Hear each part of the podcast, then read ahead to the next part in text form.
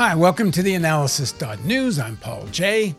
We're getting near the end of the year 2021, and amongst other things, some of you are considering where to donate some year-end money you might have made or might have a little extra.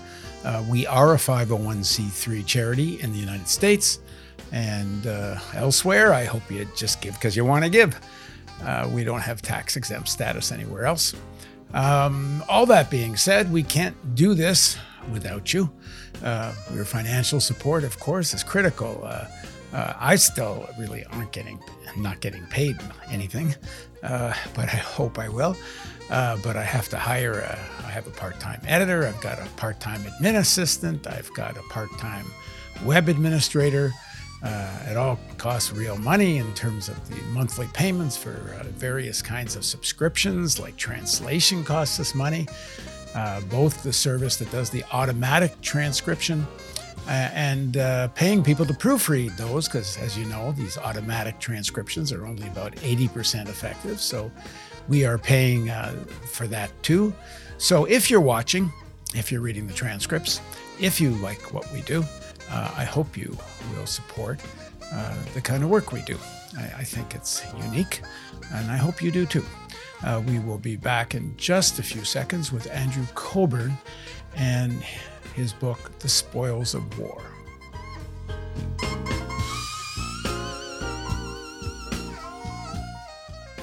There's a document from the year 2000. It's known to many as the Project for a New American Century. It was signed by Dick Cheney, Donald Rumsfeld, and many other neocons that made up President Bush's Cabinet and Defense Department. People usually focus on the fact that the document advocates regime change in Syria, Iraq, and eventually in Iran. And it's all about asserting American dominance, asserting its role as a single superpower after the demise of the Soviet Union. But one should pay attention to what the actual title of the document is. It's Rebuilding America's Defenses, which is all about a massive increase in military spending.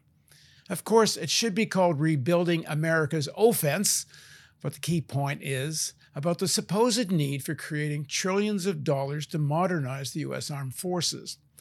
This is the document that's often cited to reference the 9/11 attacks, as it out and out says that Americans won't support such spending or another major war without another Pearl Harbor-type attack on the United States.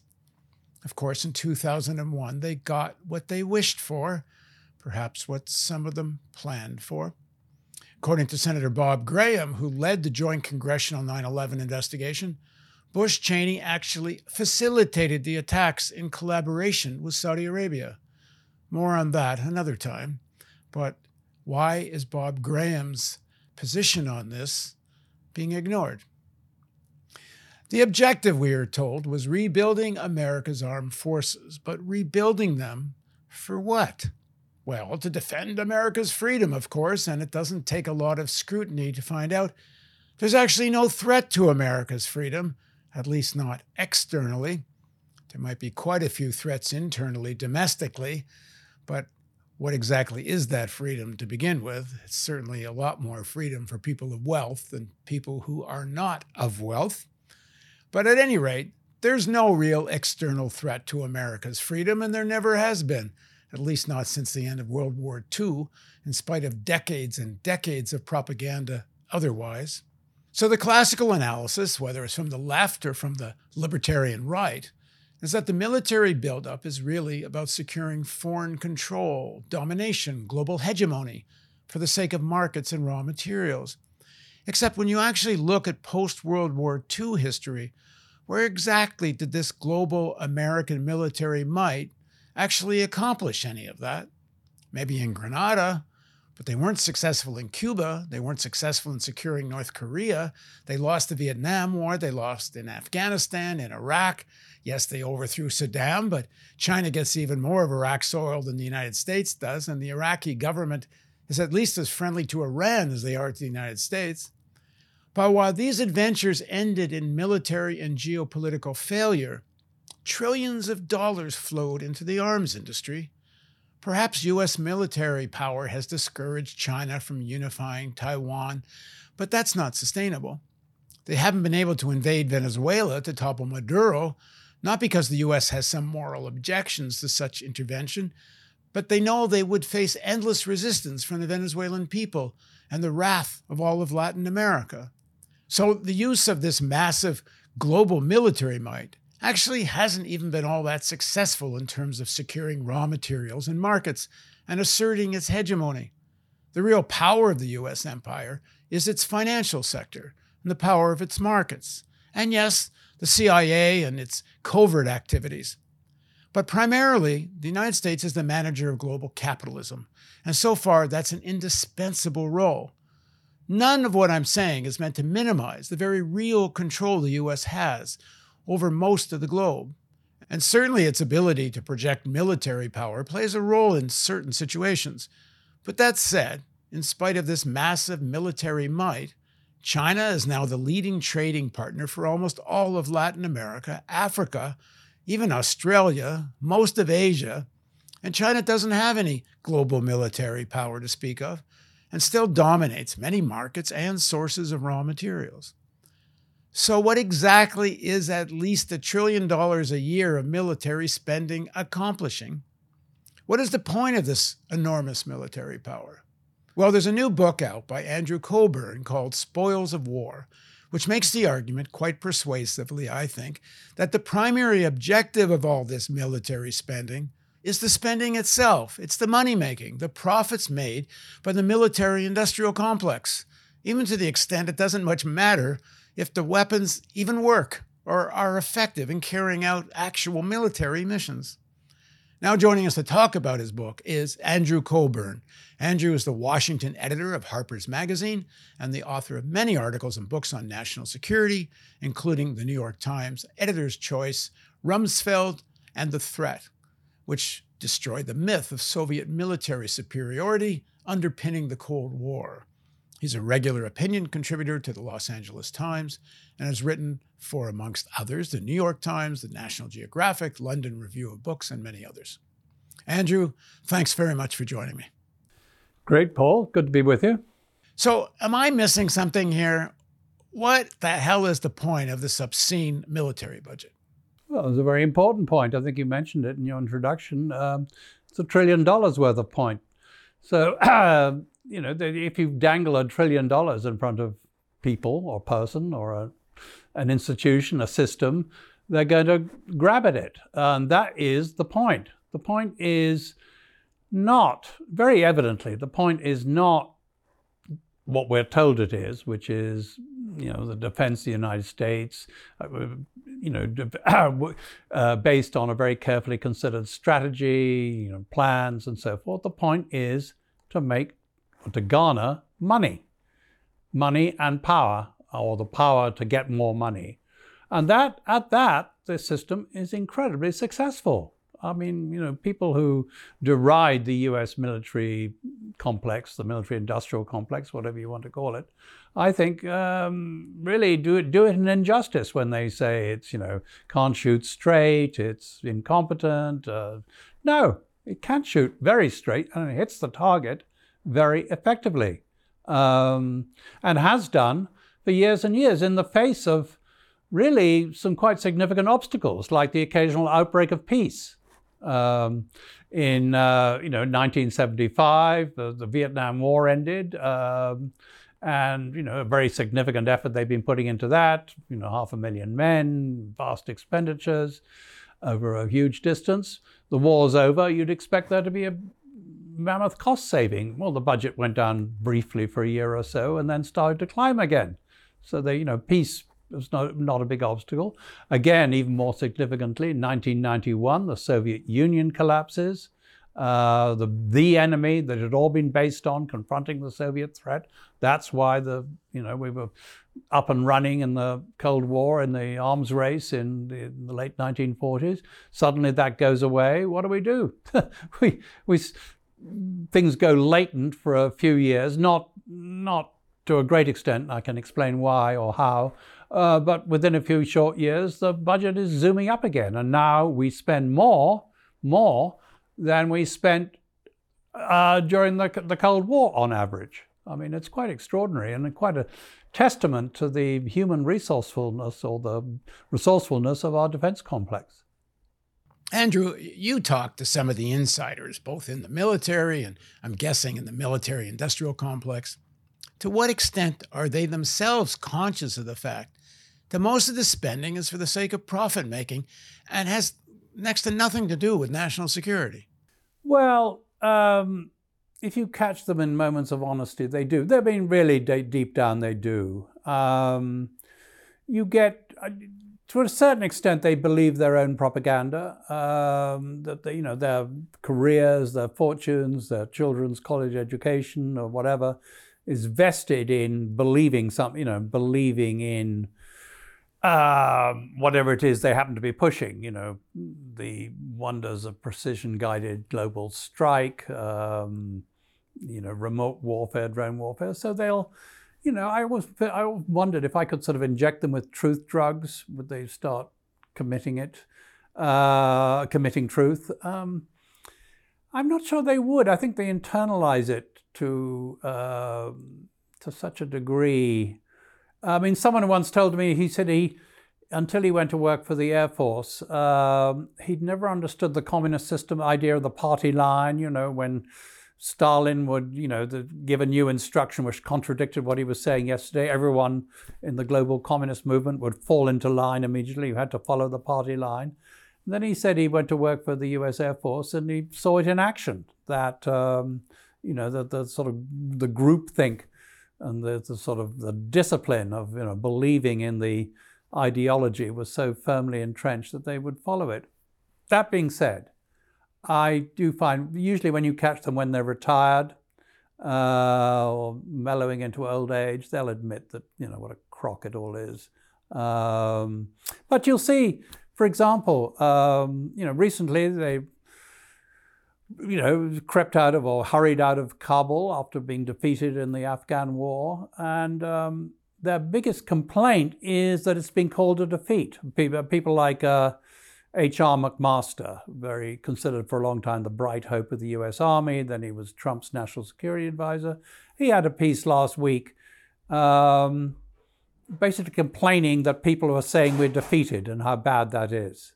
So they don't like to be called out on their failures, but because, you know, it interrupts the money flow. I mean, that's the demand now is for God's sake, even though we lost that war and then one before that and the one before that, we did conquer Grenada, as you said.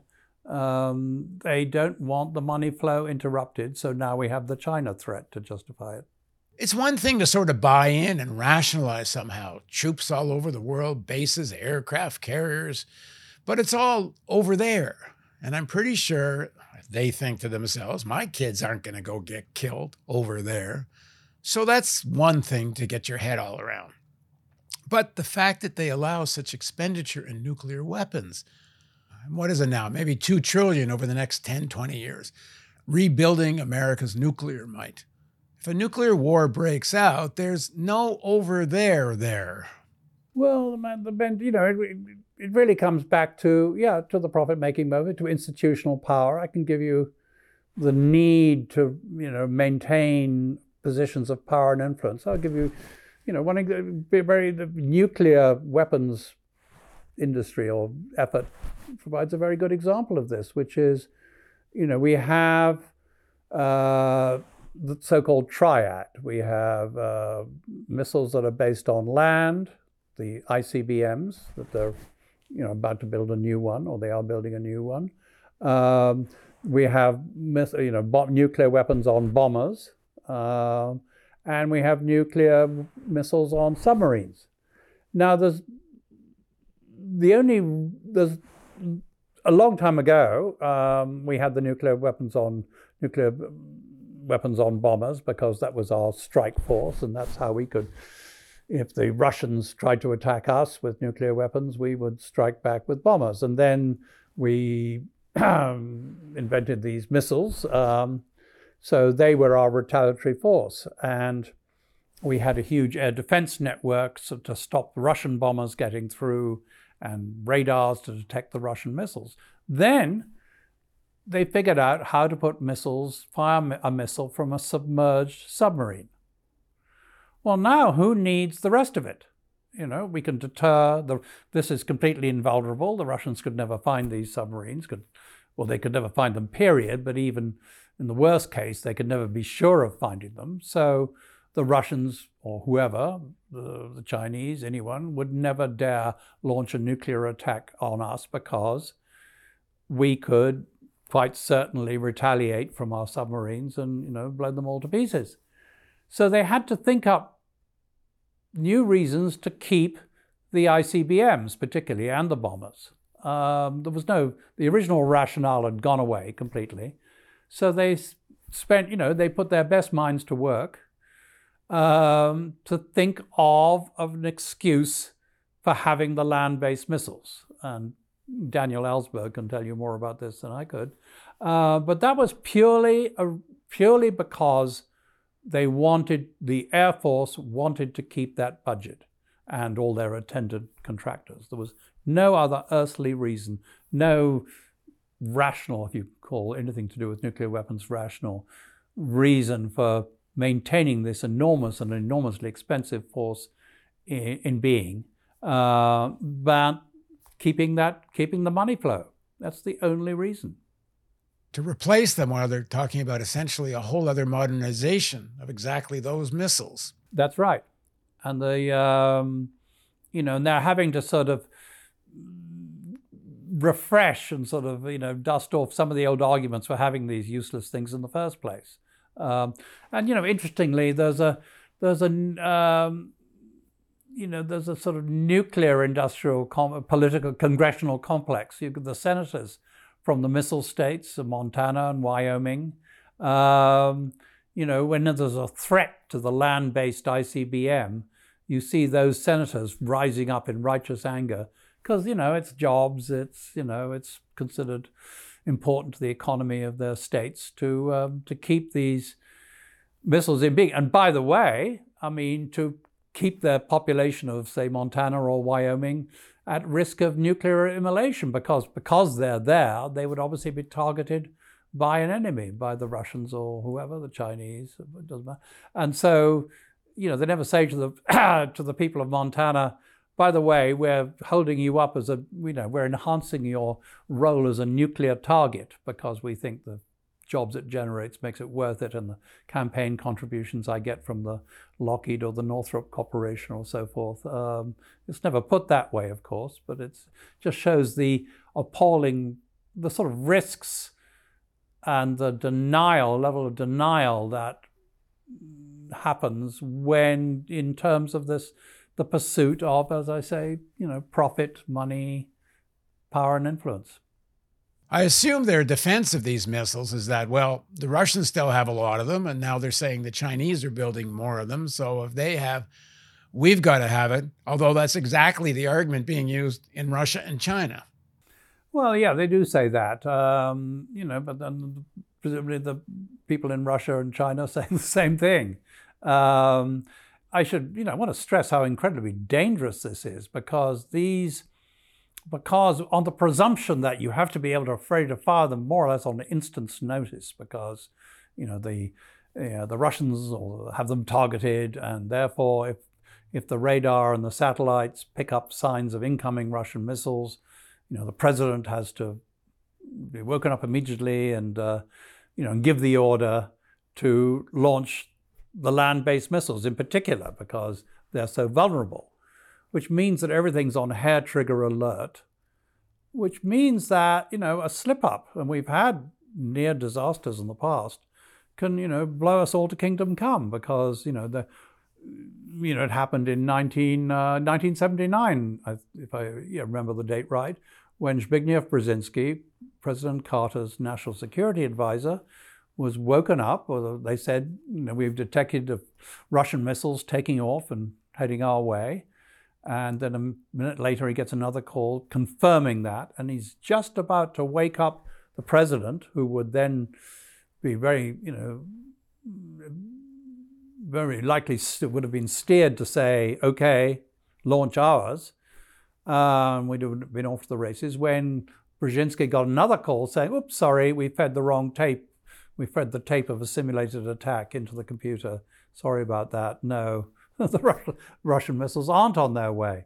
I mean, we came that close to nuclear catastrophe. And, you know, that's not the only time, and certainly won't be the only time. Hopefully we'll come out of it unscathed. How do they get their own heads around the danger of all this?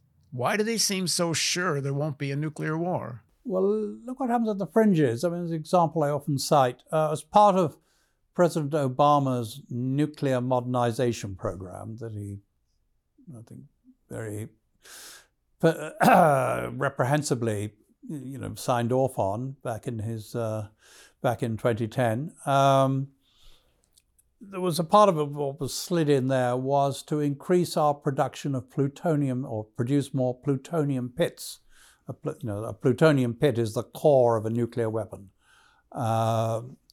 And these pits were to be made, or are made, at the Los Alamos nuclear laboratory in New Mexico. Now, as it so happened, there was no earthly need for these pits. I mean, even in the context of building nuclear weapons, because we already had a surplus of pits. We had more than enough to keep us going for hundreds of years. We could fight not just World War III, but World Wars IV, V, VI, and VII with what we have in the locker. Let me just interject. If there is a World War III, there ain't going to be a 4, 5, 6, or 7. But I get your point. Yeah. There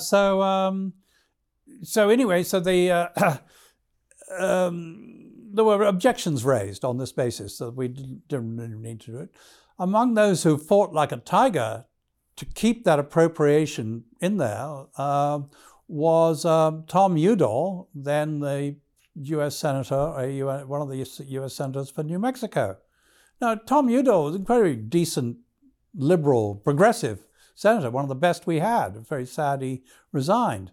But because, you know, Los Alamos was part of, you know, the New Mexico economy, a major employer in the area, he felt it, you know, behoved him to dive in and fight for the right, you know, the money to build more of these useless or unneeded nuclear weapons components. So that's what happens, you know, on the fringe. Someone who, you know, certainly doesn't believe in any of this. So imagine what it's like for someone of, you know, determinedly conservative attitudes, who's, you know, much more of whose sort of prosperity and power depends on the nuclear weapons thing. I think they have no trouble at all.